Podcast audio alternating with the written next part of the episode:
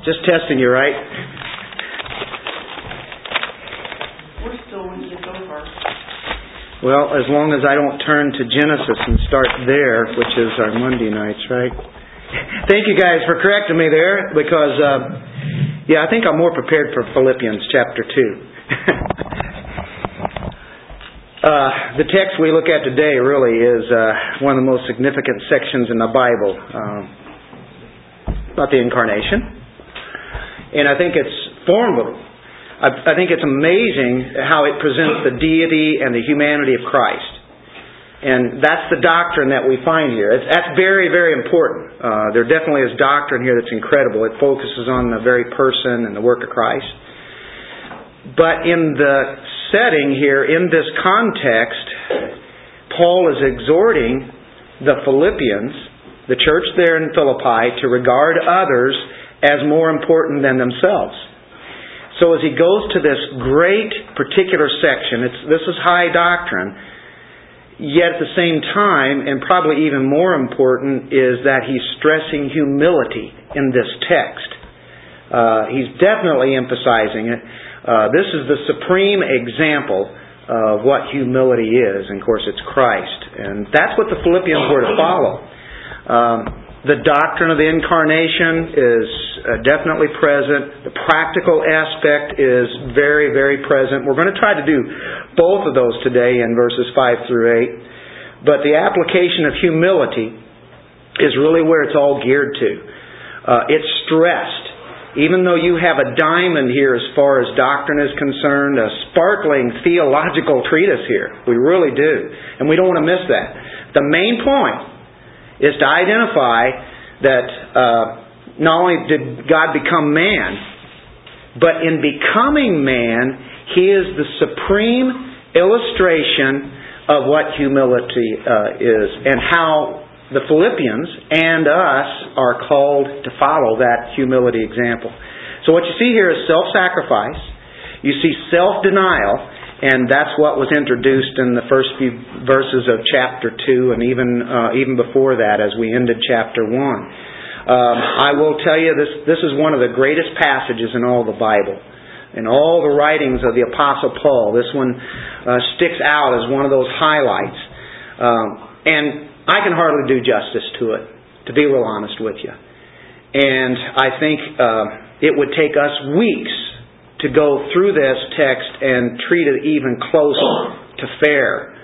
Um, but we're going to try to get the best that we can out of this, not only the doctrine from it, but how it applies to each one of us. And so that's what we're going to try uh, through the Holy Spirit, and, and we're going to see how rich this is. Another thing I want to add this uh, is probably, from what I gather from uh, historical sources and commentaries, was a hymn that the very early church sang. And of course, as the canon was established, it shows that it was really part of Scripture. Uh, uh, it, it, was definitely inspired by the Spirit, the Holy Spirit, to uh, to Paul as he wrote this, as they were probably familiar with this. Uh, anyway, um, it's it's nice to know that they sang particular songs and that would help them memorize Scripture because remember, they didn't really have Scripture to be carrying around. They might have had a letter from Paul and it was to the church. They didn't have copiers and printers and uh, faxes and such as we have today. Uh, so the best way to memorize songs would be to sing them. And uh, that would be one way. What we want to do is help each one of us here to remember what the flow is there's an argument, I guess you could say, that's been going on in this book that Apostle Paul, or this letter that he is, has written to the Philippians, and how they are to face opposition, how, to, how they are to face persecution, and with all that, joy is to be there, even though they're in a fallen world. Uh, he shows how we can do that. And uh, so they are to stay steadfast. You remember that? And uh, stand firm, striving together for the faith of the gospel and they are to be united. It's essential that they be united. So we've seen uh, unity here is a really key thing. They're going to have to be humble, and they're also going to have to be united and helpful to each one. As Paul brings that forth. So this is uh, the gospel uh, that's brought forth. Um, to have gospel unity, to have gospel humility, to have gospel helpfulness. And we see that really in the first four verses. That's what's been established as he goes into verse 5. So the example Apostle Paul is displaying here in this passage is designed to encourage those Philippians uh, to good deeds, to love and good deeds, and as they work in the body of Christ uh, pursuing that life of joy. Remember the theme all throughout Philippians is joy. So remember that. And because you have joy is because you have been given glory to God. And that's what He's designed for us. So live in humility, to live in unity, and in helpfulness to one another. Let's uh, stand and let's honor God's Word here as we read Philippians 2, 5 through 8.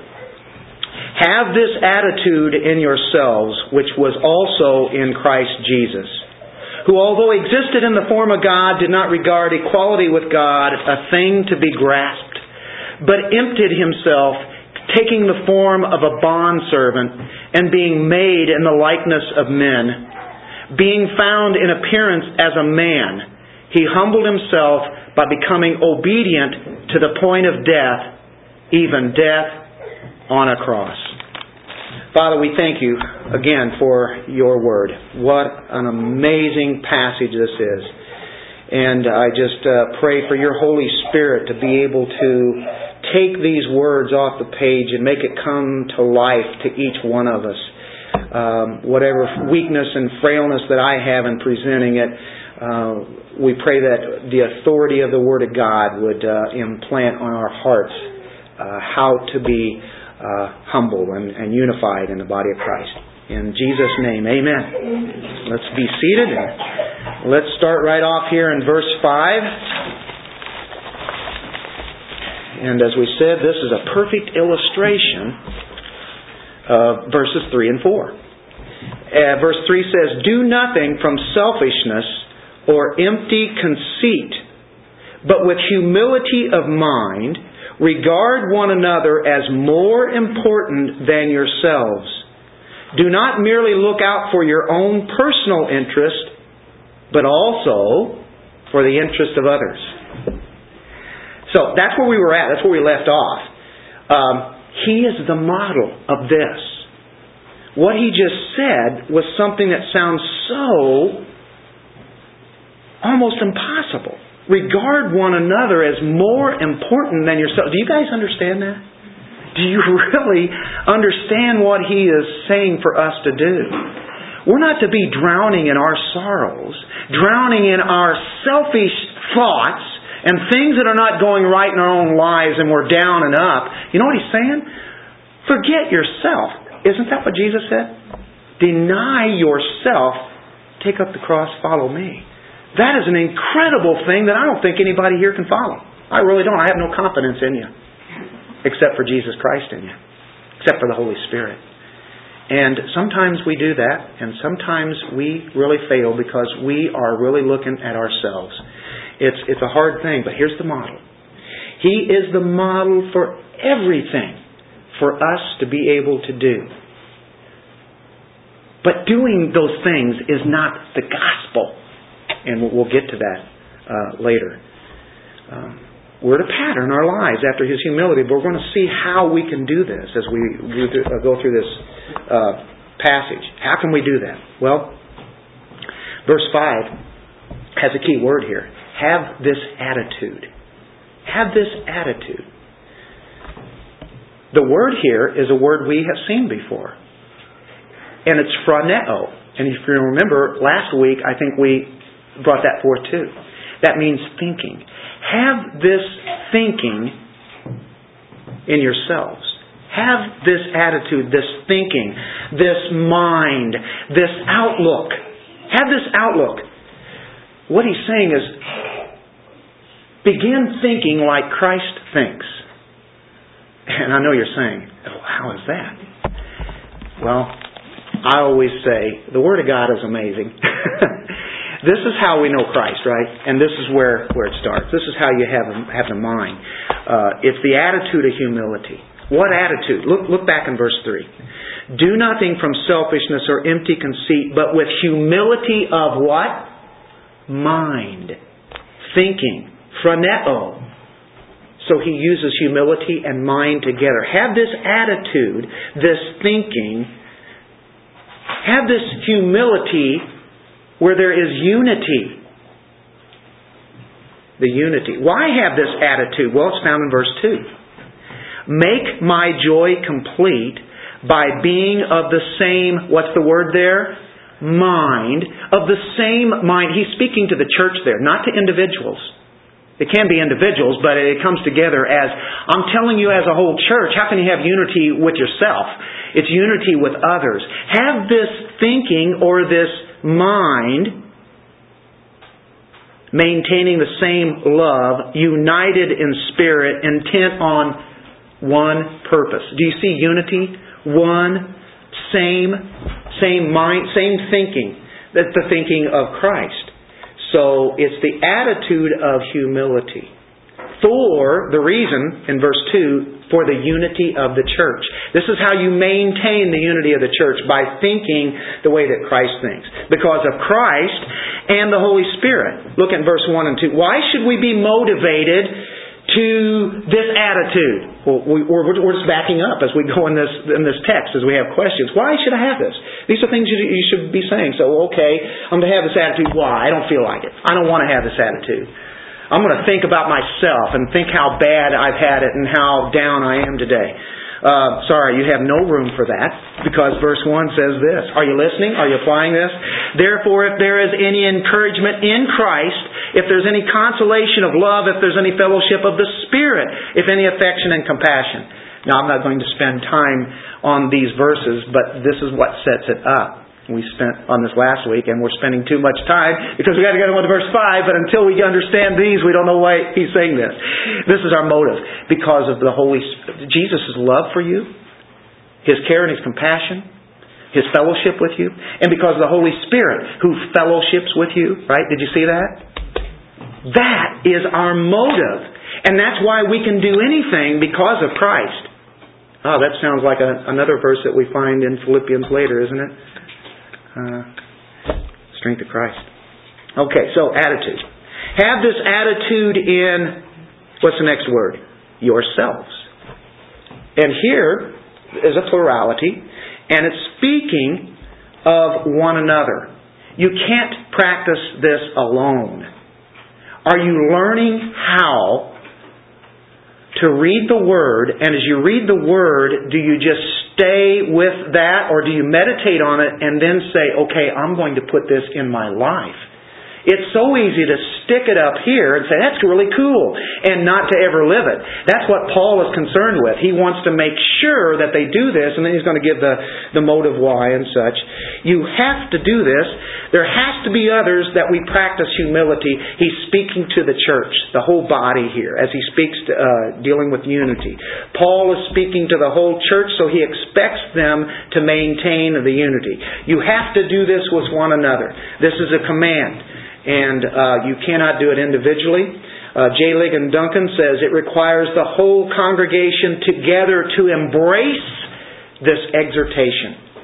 I'm exhorting us right now. Let's embrace this exhortation. Have this attitude in yourselves. Ah, this is where we, we start using this, right?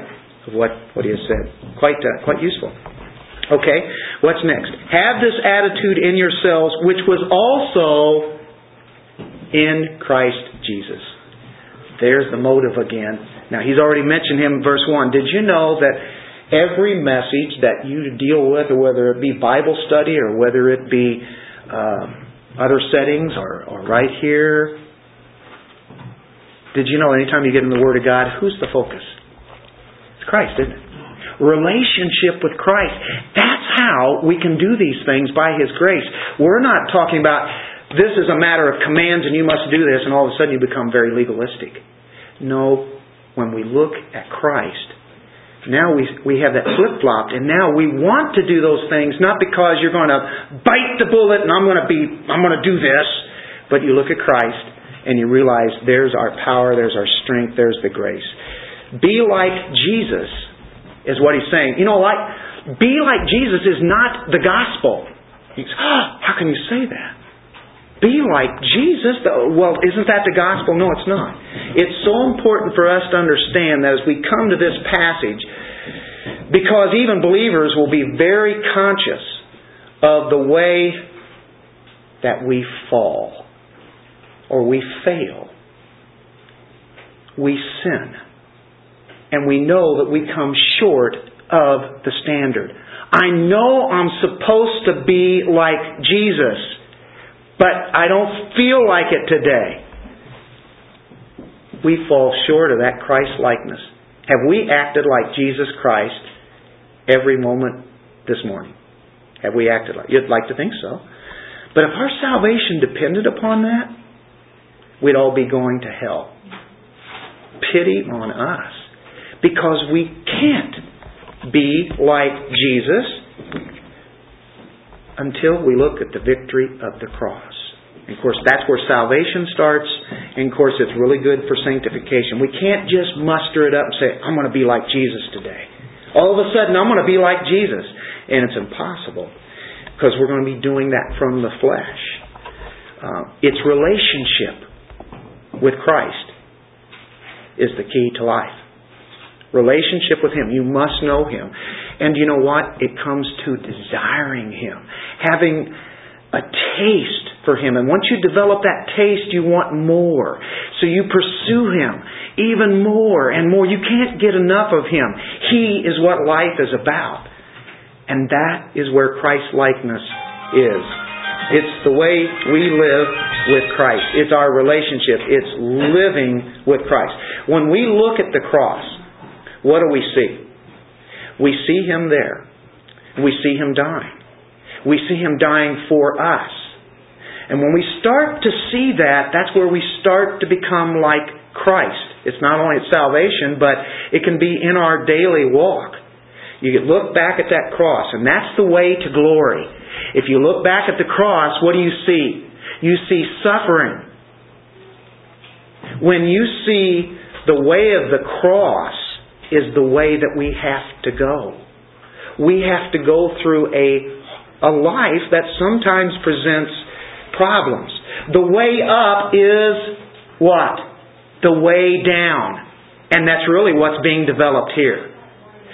Jesus is highly exalted, but we see him go down and down and down further. As you look at this text, theologically, we see him taking steps all the way to as low as he could go.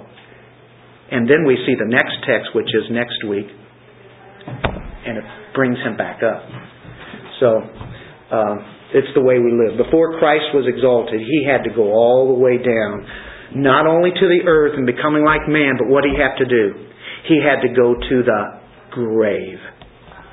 So we must see that and be like Christ. So can you see why I can say being like Jesus is not the gospel because we can't do that until we see the cross. That's that's salvation and trusting and believing in that and that work that he did. And then as a result of that, the gospel is the good news of what he has done. And now, because of that, we have it in the right order. Now we can start to live like that as we keep that ever before us. Christ, the cross, the suffering, the way down. You can say, I feel like I'm way down. Well, good, because God is going to use that. He's using that to bring you up in Christ. Now, now here we go. Here it is. Have this attitude in yourselves, which was also in Christ. You, you want to be like Christ? Have the attitude, the thinking of Christ. Well, what was that? Well, here we go. Here's our steps that are going to proceed down and down and down and down further. Verse 6. This is the abnegation of Jesus. And I know most of you are probably saying, abnegation? What is that? And we'll get to that. Um, we're going to have humiliation before we have exaltation. Like I say, verses 5 through 8 is your humility. But when you see verses 9 and on following, it's the exaltation. We Don't have time to get to that this week. But the way down is first. Uh, it's a condescension. Christ has set down aside his rights, took on our humanity. As he was self abased, He took on the ultimate shame, and this is the path that we too must take. Now, if uh, some of you were here Wednesday, uh, you'll probably think that I have just copied right off Ryan. And you're right, because he happened to be using this text, which is really good because it supports this. He was in John 1, starting at verse 14. The Word became flesh and dwelt among us. And then he read on through, uh, speaking about the glory and, and Christ being manifested and such. And then we used this supporting passage in Philippians 2. And uh, so there's a lot of things here that probably sounds repeats to some of you guys here from Wednesday. Uh, thank you, Ryan. Can I steal those? No matter how far you have to go to humble yourselves before someone else, you will never go as far as what Christ did. He said, I can't go any further. I can't take it anymore. I just can't take it.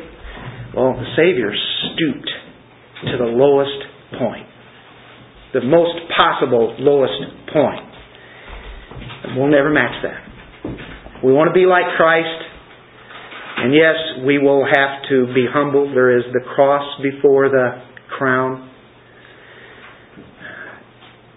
You've heard of that song um, Isaac Watts wrote, The Wondrous Cross. We pour contempt on all our pride that is where everything starts so that we can humble ourselves and see somebody else above us. To take them and put us them above, even though we feel like we're above them. Wow. Pour contempt on all our pride. Apostle Paul says here's the very first step in your counting as one another as more significant Everybody in here is more significant than you. And you know what? That makes us all equal. The first last and the last first. And if we'd all do that, there wouldn't be anybody above and there wouldn't be anybody beneath, and you're right on even keel. Might have different levels as far as growth in Christ, but we're all in Christ the same way, brothers and sisters. Looking to who Christ is. Hmm. Now he says, who although he existed in the form of God. The word form is a key word. We're going to take our, a few moments with this. This is the word morphe. You've probably heard that term, morph. Uh, this is the very essential being of God. It's the very nature, the very essence of God. This form never changes. Now, some of those superhero uh, shows and, and TV shows we've seen that, you know, to morph, you know, is it to transform, to change forms? Well, in this sense here, he never changes. His form of being God is always that way. It's eternal. And what we're speaking of here is the deity of Christ. He starts at the very top, as high as God can go, which is that's it. That's the ultimate. It is who He is. If you look in John 1, now what I'm going to do, Ryan, I'm going to steal from you, and I'm going to take John 1, which is where we've been, and we're just going to read that immediately. Uh, everybody knows this. Everybody believes the deity of Christ, so I don't really have to really pound this in. I won't spend a lot of time on it. There are many verses on the deity of Christ, but John 1, in the beginning was the Word, and the Word was with God. He was face to face with Him face to face. Right there, a great relationship. And the Word was God. And verse 14, and the Word became flesh. There's the incarnation, which is dealing with what our Philippians 2 text is, and dwelt among us. He pitched his tent, he tabernacled among us, came down and lived with man. And we saw his glory Glory as of the only begotten from the Father, full of grace and truth. Of course, he explains this is how we see God is through the person of Christ. Do you have Christ exalted today in your life? This is how we see God. It's the only way we can see God because in that text, Ryan showed us that we nobody's ever seen God. If you read the text on down through, you can say that and say, well, how can that be when people saw Christ? So this is how God manifests Himself. And many verses with that. Old Testament teaches that God does not have a body. God doesn't have a face. He doesn't have hands. God manifested Himself in the Old Testament by the Shekinah glory, for instance, at the, at the tabernacle, at the temple. Um, and then we see He manifested Himself in the most extreme way through His Son. In these last days, Hebrews 1 says, He has shown Himself, uh, and uh, that glory is seen through uh, Christ. He is God in flesh. He is God incarnate. It almost sounds like a Christmas message this morning. Matter of fact, we probably used Philippians 2 for a Christmas message before. Uh, very fitting. That Christmas message continually goes, doesn't it? God coming in the uh, in the flesh, but He was the very form of God. We must see Him in His divinity, in His deity. He's always been God. He is God right now, right? So he does, and one thing we want to remember is that even though he became man, he fully, even though he gave up his some rights and privileges, he still remained God. And uh, that's what he is uh, impressing upon us here. This is the apex. This is the high point from which he stoops down. We must see him as high as he is. And that's what we're working on every week. As we read Scripture, we want, my idea is to bring you and myself to a higher, loftier view of Christ than we had last week. And that's hard to do. And it's only by the Spirit of God and His Word that impresses upon us how high He is. We haven't seen how high and lofty that is yet, have we? Wait till we see Him as He is. Do we have a higher view than we did a year ago? I would like to think we do. That's the whole point. See that glory. Now, it's interesting. Although he existed in the form of God, did not regard equality with God a thing to be grasped. Equality. That is the word that explains the form of God. This is the word that explains the form, or morphe. This explains the form. It means to be equal with. And you might have equality there. He is equal with God. And then he's going to use a, a, negative sense. He did not regard equality with God a thing to be grasped. We'll get that. But if you go to John 5 18, he is equal with God, which is saying the same thing that he is God. Uh, he says, The Father is working until now, and I myself am working. And then he says in verse 18, For this reason, therefore, the Jews were seeking all the more to kill him. Why? Because he not only was breaking the Sabbath, but also was calling God his own Father, which meant what? Making himself equal with God. What does equal with God to the Jew mean? It means he is God. Why did they want to kill him? Because he claimed to be God. Wow. He made himself equal with God. So the word here did not regard equality with God a thing to be grasped. As he came in the flesh now, as it's moving on, the word for grasp means to hold on tightly, never letting it go. You've seen where people hold on to things tightly and that can be good in a sense. You don't want to lose something, but sometimes we might hold on to things that we need to let go, right? Uh, here, he refused to cling to all the rights and privileges that he has as being God, as he is still 100% God, as he's moving on here. Paul is showing forth him becoming flesh. Um, those privileges and honors. Uh, now, abnegation, as we have in that word there, it's his refusal to stand on his own rights and privileges and demand to be treated as he really deserves to be treated. He could have come as the king, coming in all of his majesty, and had everybody worship him and go down. He could have come that way, but that's not God's plan, so therefore he couldn't come that way. But imagine, he didn't do that. He didn't demand uh, what he deserved. His refusal here was to refuse to cling to his own prerogatives. his refusal as he came in the world to demand that he would be treated as he properly deserves to be treated. When a king would be seen by people, people would bow before them and they, they would demand to be honored in that way and to come before the king in the right way. If you get that opportunity, right? Uh, but his way was the act of humility. And that's what we want to stress here. This is an act, an act of humility. He did not regard equality with God a thing to be grasped, and that's what we're moving into now, is this emptying. Um, now, as we're going through theology here, we must come with application, or we'll treat this text very unfairly, because remember what the whole motive of, of this is unity, humility, right? The children of God, that's right there's enough. The children of God have a high position. Ephesians 1 will just blow you away. It shows who we are in Christ, right? adopted in the family, elected, predestined, adopted, and on and on. We've been sealed by the Holy Spirit.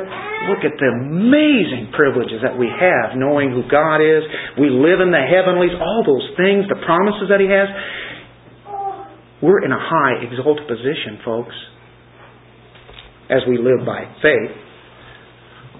Christians have been left, lifted up into the heavenlies and we have those blessings. And that's where we start from. We want to see who we are in Christ.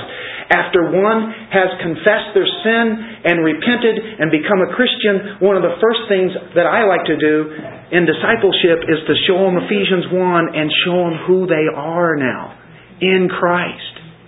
It is not a self exaltation, it's showing the exaltation where Christ has put them in a high, favorable position. And it's something that He has done. And look what, where we're at. That's incredible. And no longer is it about myself, it's about what He's done. Look where He's put me. So now we go into the action here. But as, as we go into this action, we must not cling tightly to all these blessings and benefits that we have. That's where we've been put. But we're not to be selfish. We are willing to put everything down for the sake of another. To put things aside so we can start the process of going down. Spiraling down. That's what a Christian does. Forget yourself. He dies, doesn't he? You say, How do I die?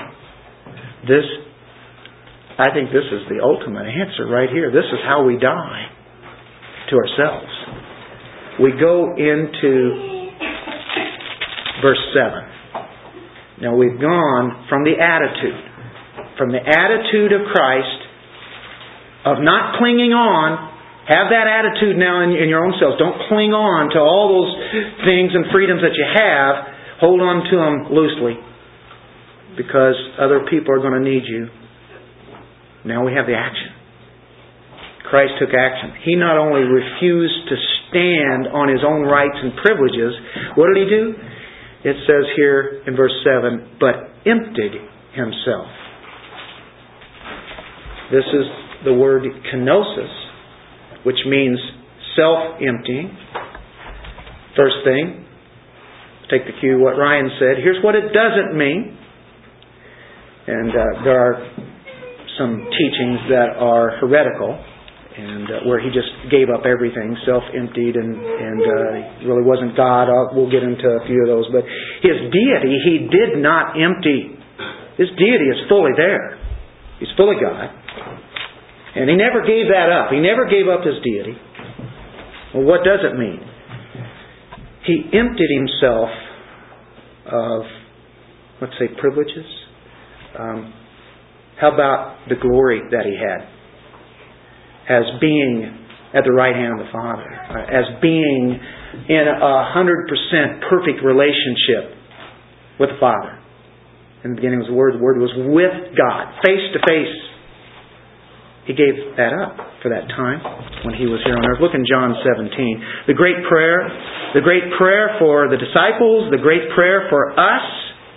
And he starts off that great prayer in 17 of John, verse 1.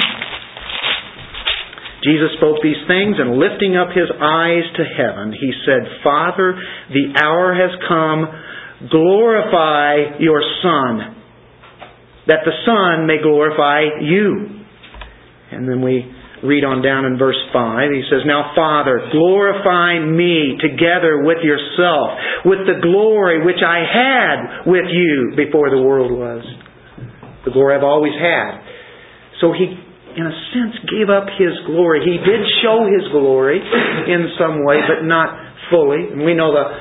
Um, in, in Matthew, where you have the Mount of Transfiguration, he peeled back his flesh, for instance, in a sense, you can say that, and showed his glory to Peter, James, and John. A sense of that. Look in Matthew 24 36.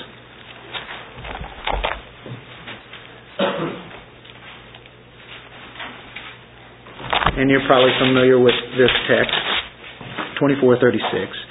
But that day and hour no one knows, not even the angels of heaven, nor the Son, but the Father alone. I think we talked about that last Wednesday too, right? It was like of knowing what was going to happen. Uh, talking about the, uh, the maybe some end times here. Heaven and earth pass away, my words will not pass away, but that day and hour no one will know. Uh, uh some dealing with the omniscience that he had. There's some things that he gave up, which he would have known if he knows all things, right? But he set that aside. It's not that he totally gave it up and never had omniscience again, but some things that were uh, limited. Uh, 2 Corinthians 8 9 says, He became poor for our sakes. He was rich, but he became poor. Matter of fact, he didn't even have a home when he was doing his ministry. He had to stay with people. And sometimes he'd just go up on the mountain and just pay, or pray all night with the Father. Huh. He gave up his face to face communion with the Father. He prayed, but it wasn't in the same position that he had had before. And he has a tremendous prayer life. But humility gives up a lot. And this is Jesus giving up a lot. We too are to see the needs of others. Do you see the application here? We too need to stoop to meet wherever that need is. Try to find out where it is and stoop down. Do that. In Christ, He did it. He emptied Himself here we go. Taking the form of a bondservant. And before we get into that bondservant, you see, you see that word form again, and again it's dealing with that form that uh, doesn't change. It's the very essence, the very nature, the very character. He took on the very nature, the character of a slave, took the form of a bondservant, took on their very character as a slave. He came all the way from, what's the opposite of a slave? A king. He came all the way from being a king, even though he remains king, people don't recognize it, to a slave. And of course, Paul addresses uh, himself and others that were slaves. Doulos is the word, not just servant, bond servant. It's it's slave. That's the idea. Look in Isaiah 52, verse 13 and 14. Isaiah 52, 13 and 14. And this is getting into the Son of Man, the prophecy of him, oh, like 700 years before Christ is born. This is about the suffering servant. he gives us a little bit about the exalted servant for a moment. Verse 13 Behold, my servant will prosper. He will be high and lifted up and greatly exalted. Just as many were astonished at you, as he speaks to Christ now, my people, so his appearance was marred more than any man. Speaking about his son. His appearance was marred more than any man, and his form more than the sons of men. Appearance was marred. And you go on through Isaiah 53 and we see he has no stately form or majesty that we should look upon him, no appearance. Uh, he wasn't, people weren't attracted to him because of his beauty and some of that's dealing with right at the cross and it can be even the point, you know, it wasn't an exceptional uh, looking man that people were attracted because he was a beautiful man and he looked like God. Uh, he was man and uh, of course he was despised, forsaken, a man of sorrows, acquainted with grief, despised that's the way slaves are. He didn't come to wear the garments of a slave. No, he was a slave. He took the form. He was really a slave. He actually became a slave. the king became a slave. Do you see how far we're going down here? He emptied himself, but he became a slave. He served men as a slave would serve. He took the burden Slaves have burdens, don't they? He took the burden of our sin. Uh, let's go to um, Luke 22, 27.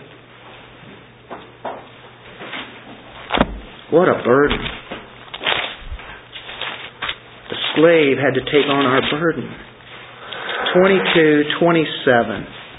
For who is greater, the one who reclines at the table or the one who serves? Who's greater? Well, obviously, the one who there's at the table that's sitting there. Is it not the one who reclines at the table? See? But I am among you as the one who serves. Of course, we think of John 13, the night before he's crucified, right? Of course, what is he doing? He's serving them, and he very visibly, as he gets down and he washes their feet. Wow, that's a, that's a servant that would do that. You know, he just demonstrated that.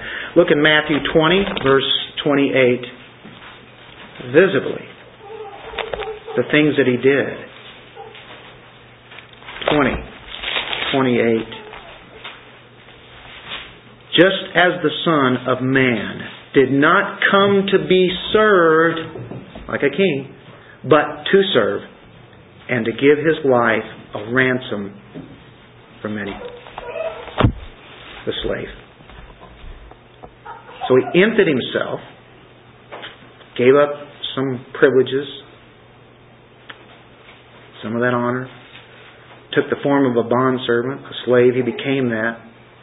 And then, and being made in the likeness of men. Likeness is dealing with truly being human. Not like he is fully God and he, he looks he looks like a man. He not only looks like a man, he is a man. And here's our incarnation. Not only taking the form of a bondservant, but being made in the likeness of men. He totally identified with man. That's us. I mean, he identified with us. He took the form of a man. He took the attributes that mankind has.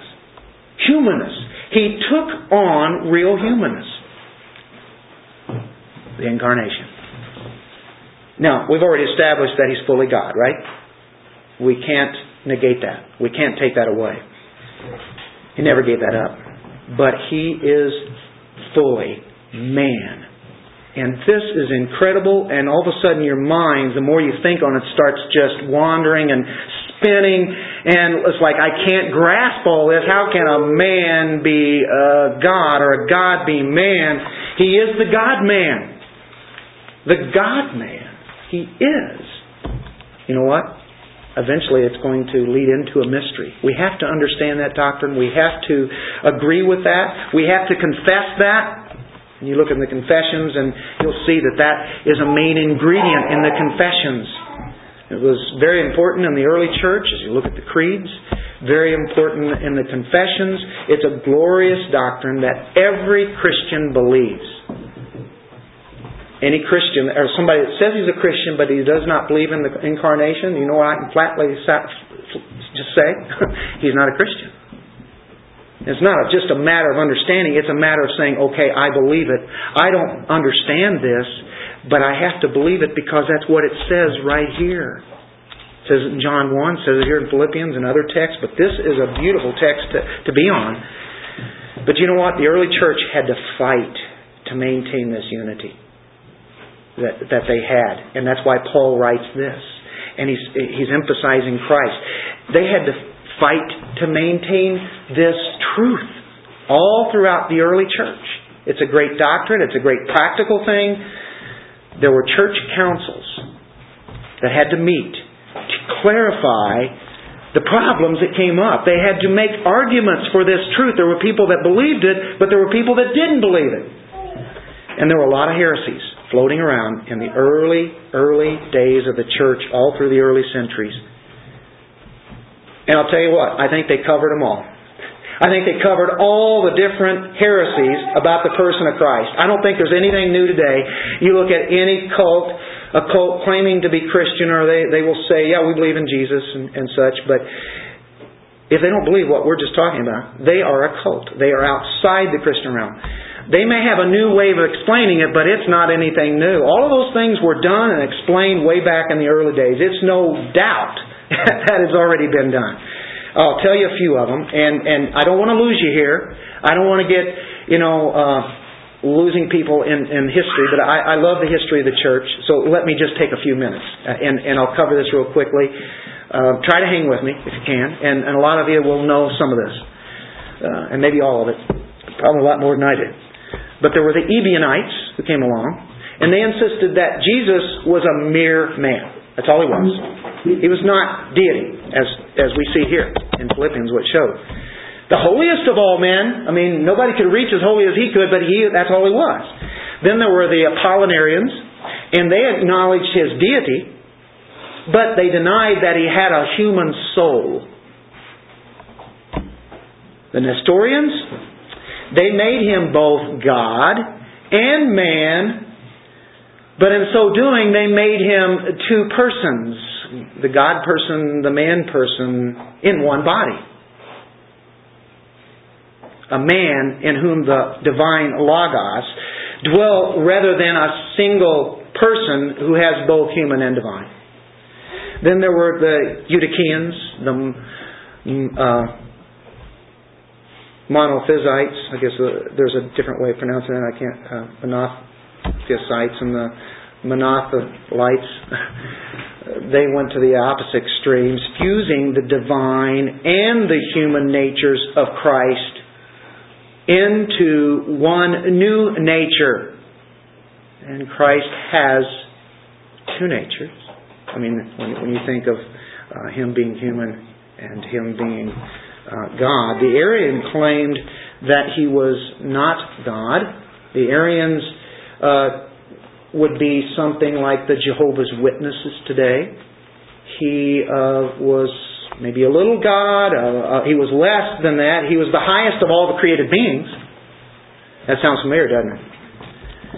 Then there were the uh, Docetists, Docetists. They denied that Jesus was really human. He really wasn't human. And they really taught that his body was just an illusion. And some of these we've been we've addressed probably in First John when we were there. That was some of the views. I think it pretty well covers it all.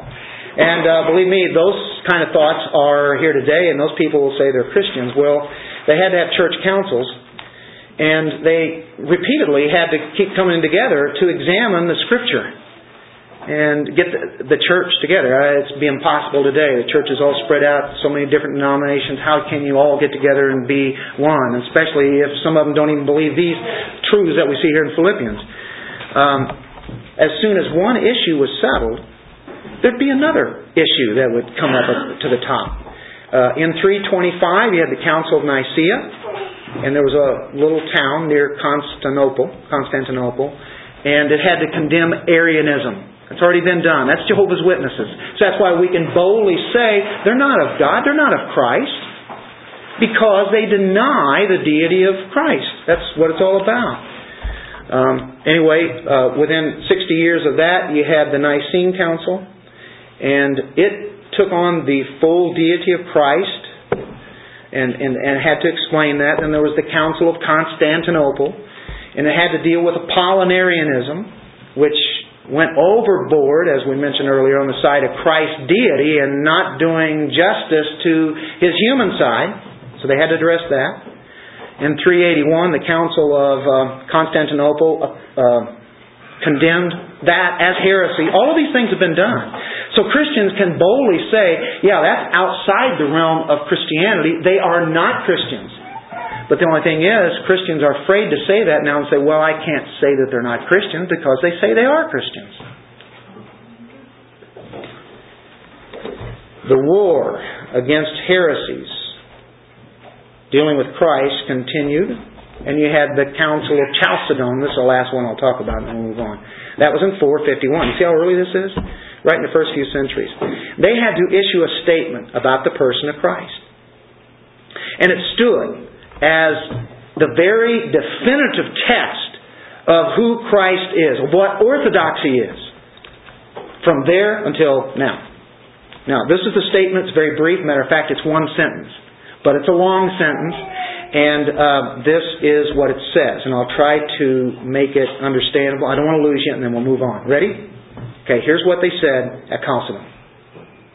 We then, following the Holy Fathers, in history, goes back, all with one consent, teach men to confess one and the same Son, our Lord Jesus Christ perfect in Godhead, right? There's his deity, and also perfect in manhood.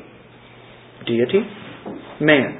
Very God and very man of a rational soul and body, co-essential, homoousios, that's identical in nature. Identical in nature with the Father according to the Godhead, and consubstantial, that's identical in nature with us according to the manhood in all things like unto us without sin, begotten before all ages of the Father according to the Godhead, and in these latter days for us and for our salvation, born of the Virgin Mary. That sounds like a confession of faith, doesn't it? It, it is. The God bearer,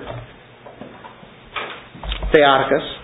According to the manhood, one and the same Christ, Son, Lord, only begotten to be acknowledged in two natures without confusion, without change, without division, and without separation. Now, those are key statements. Two natures without, uh, without confusion, without change, without division, and without separation.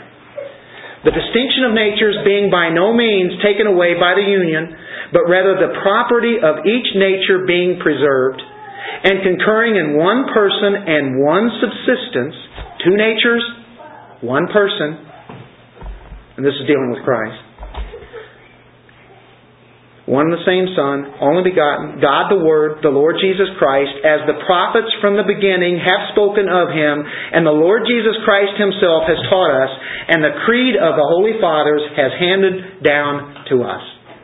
So they agreed with what had been taught. That is the belief of the church that is what we confess. That is what we say. That's what we agree with. We're part of the church. This is about Christ.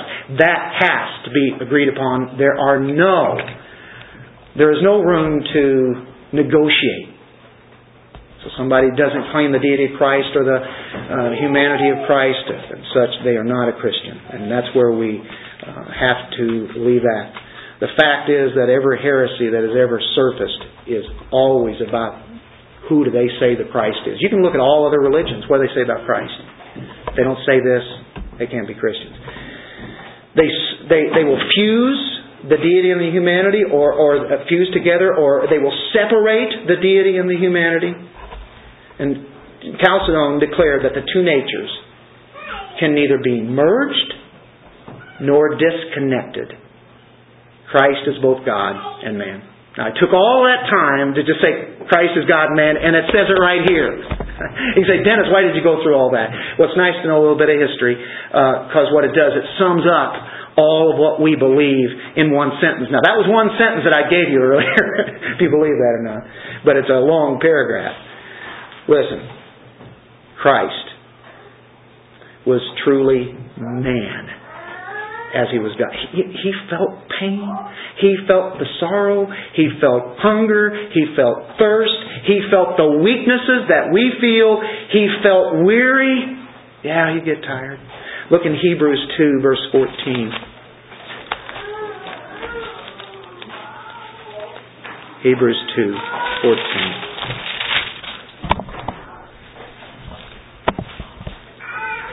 Therefore, since the children share in flesh and blood, he himself likewise also partook of the same, flesh and blood, that through death he might render powerless him who had the power of death. That is the devil. He had to do that. He took on flesh and blood. Chapter 4, verse 15. He, fully man, for we do not have a high priest who cannot sympathize with our weaknesses, but one who has been tempted in all things as we are, yet without sin. In Galatians 4 4, as he came at the perfect time in the human way. But when the fullness of the time came, God sent forth His Son, born of a woman, born under the law, so that He might redeem those who were under the law, fully man. So he had total empathy. He has total sympathy. He has total compassion for others. Okay, there's the doctrine, folks. Let's bring in the application. We too need to feel, to have the empathy for others, the sympathy, the compassion, just as Christ had for us. We know we can't have that same but we recognize where that power comes from, we should desire to do that. Now, the appearance is man. Verse 8 Being found in appearance as a man. That's interesting. We've already seen the likeness of man, which means he took the, he was man, fully man. We, we stressed that.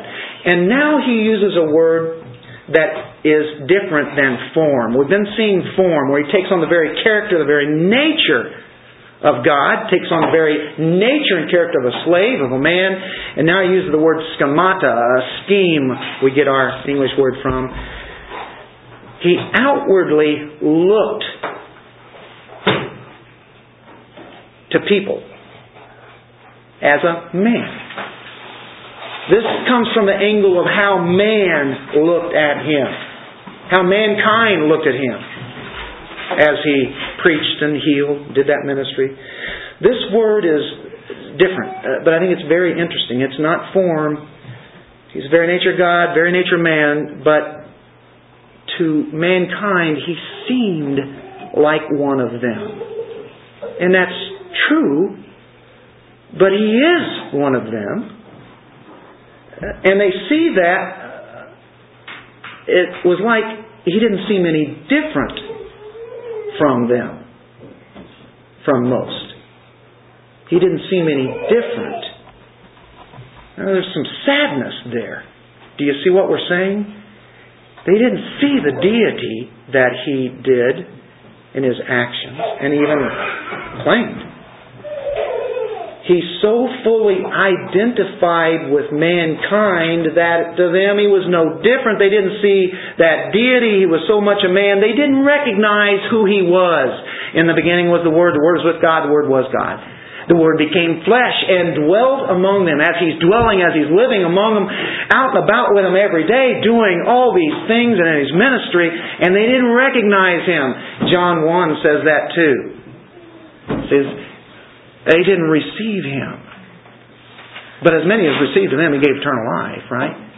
But most of them didn't know who he was. Even though it was there, they didn't recognize it. Most thought of him as no better than them. And let's go one step further. The religious elite wanted to think of him as being less what a picture of humility. The Lord, Most High God, comes down in the form of a man, a servant, a slave, and yet people are seeing him just as a mere man. Well, we're, we're still going down, folks, and we're on the last verse, and we're, we're right at the end here. We're about done. Let's go further. He humbled himself.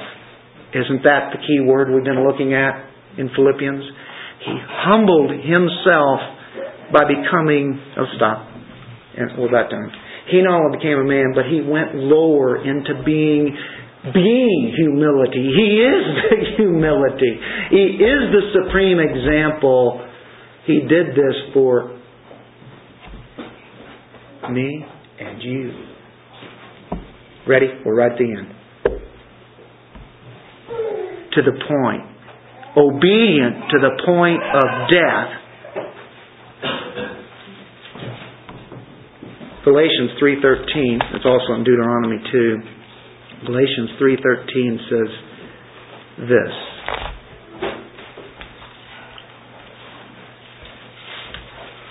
Christ redeemed us from the curse of the law, having become a curse for us. For it is written, Cursed is everyone who hangs on a tree. The curse is put on our Savior. Our sin, the penalty, death. Death on the cross. He went so low. He humbled himself to death.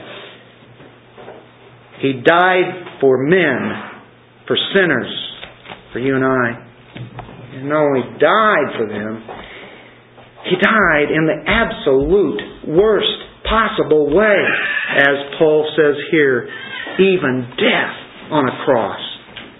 Can't get any worse.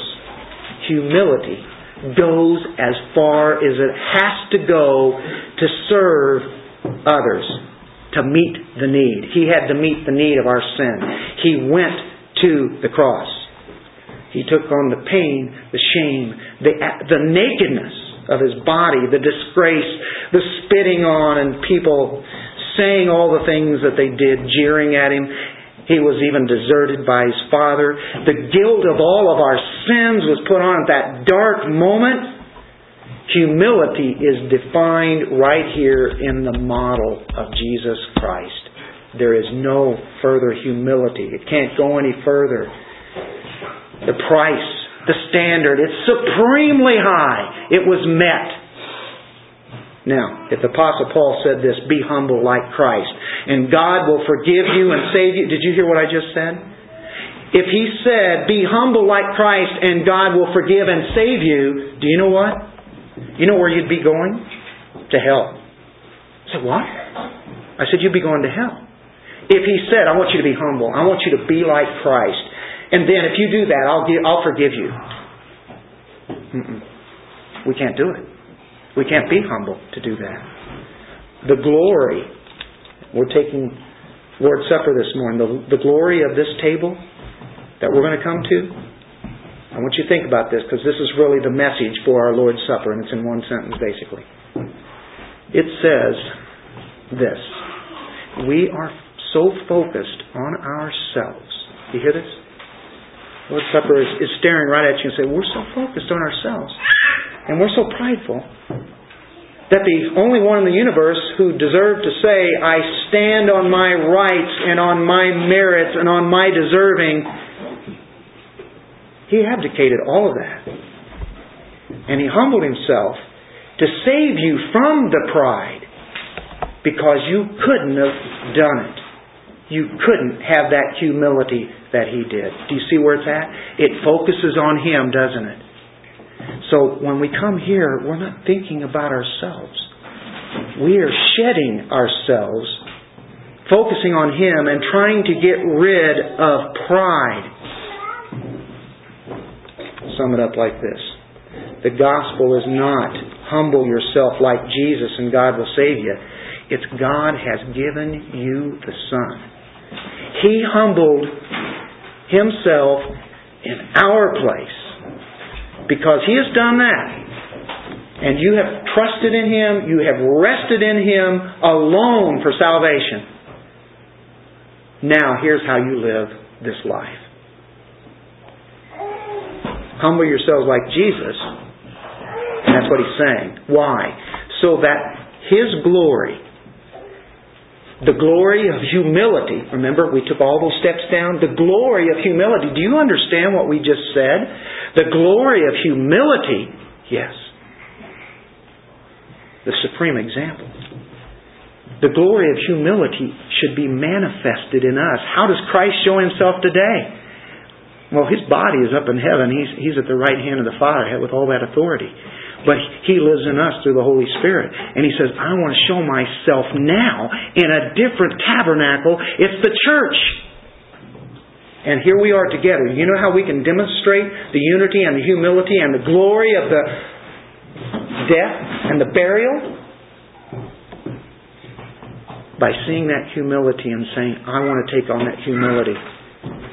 It doesn't come from any earthly region. Where did it come from?